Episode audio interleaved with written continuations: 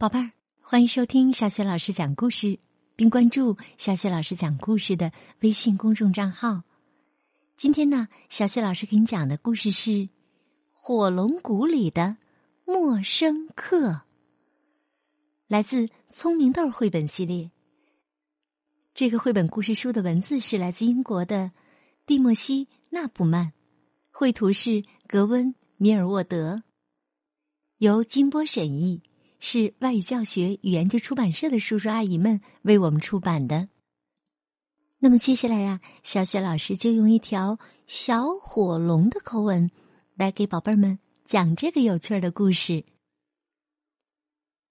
火龙谷里的陌生客。嘿，请你猜猜看，那天我在火龙谷里发现了什么？我发现了一个叫本杰明的小东西。这个小东西，我可不知道该拿它怎么办。于是我就带他去见我的爸爸妈妈。妈妈说，本杰明可能饿了，就做了一桌子好菜，有肥嘟嘟的小鱼，有滑溜溜、鲜嫩多汁的蚯蚓，还有脆脆的甲虫和飞蛾。不过，本杰明看了看，好像没什么胃口。天快黑了，我问妈妈：“今天晚上本杰明能睡在我的床上吗？”妈妈说：“这小家伙啊，看上去是累坏了，只是不知道他在床上睡过没有。”我翻出自己的睡衣给本杰明穿。嘿，你猜怎么样？原来他的脚上是没有花纹的。第二天早晨，我打算带本杰明去见我的朋友们。我说：“和我一起上学吧，今天老师要教我们怎样稳稳当当的坐在火山上。”可本杰明好像对上学没什么热情，也许他生活的地方根本就没有学校吧。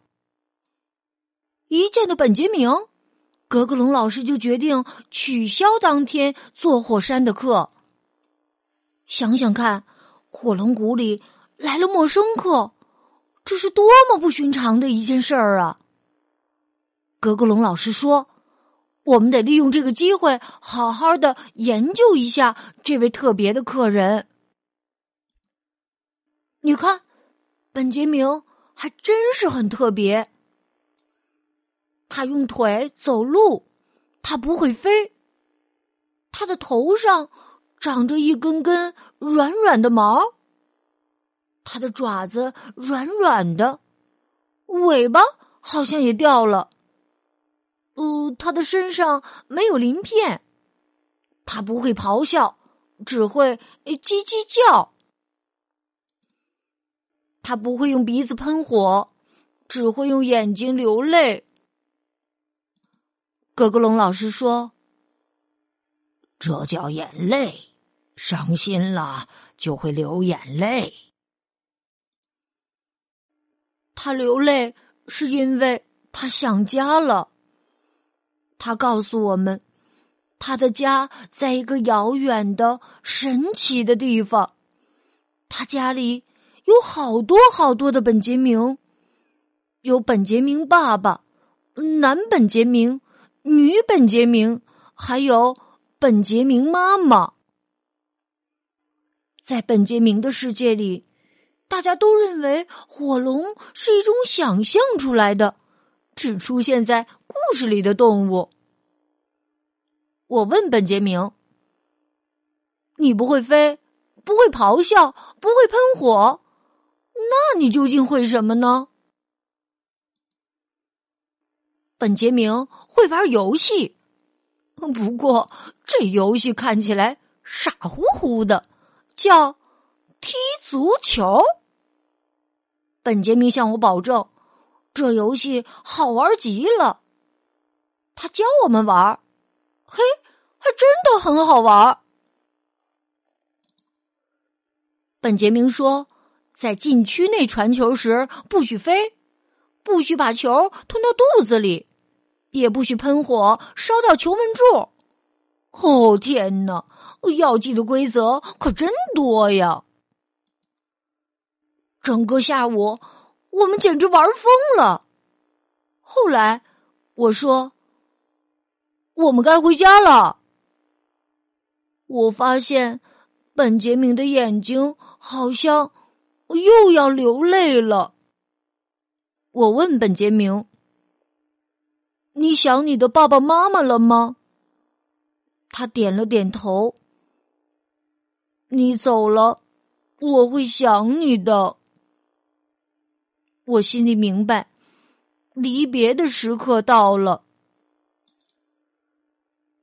就在这时，我忽然很想去本杰明的家乡看看。我问朋友们：“谁愿和我一起去啊？”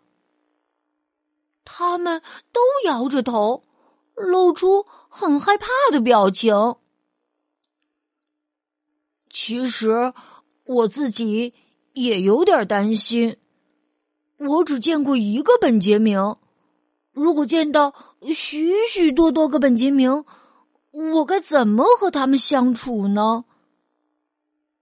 不过，本杰明兴高采烈的期待着回家，我也禁不住替他高兴。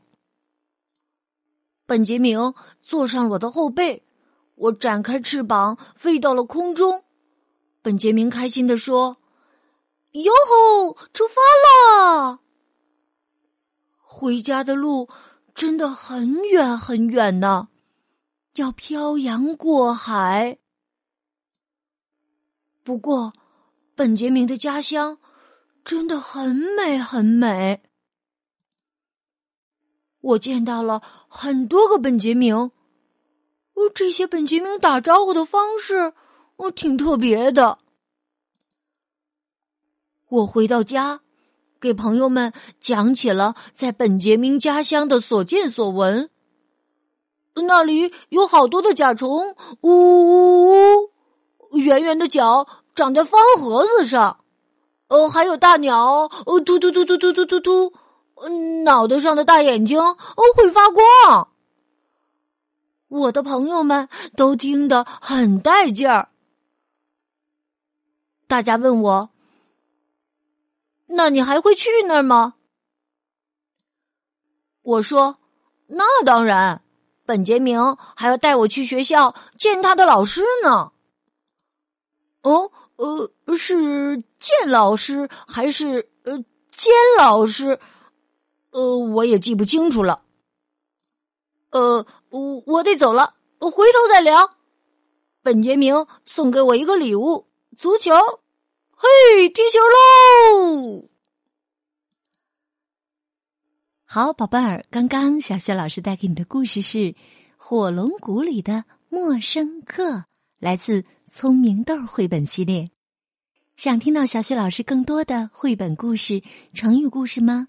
别忘了关注微信公众号“小雪老师讲故事”，也可以语音留言或者表演你拿手的节目哦。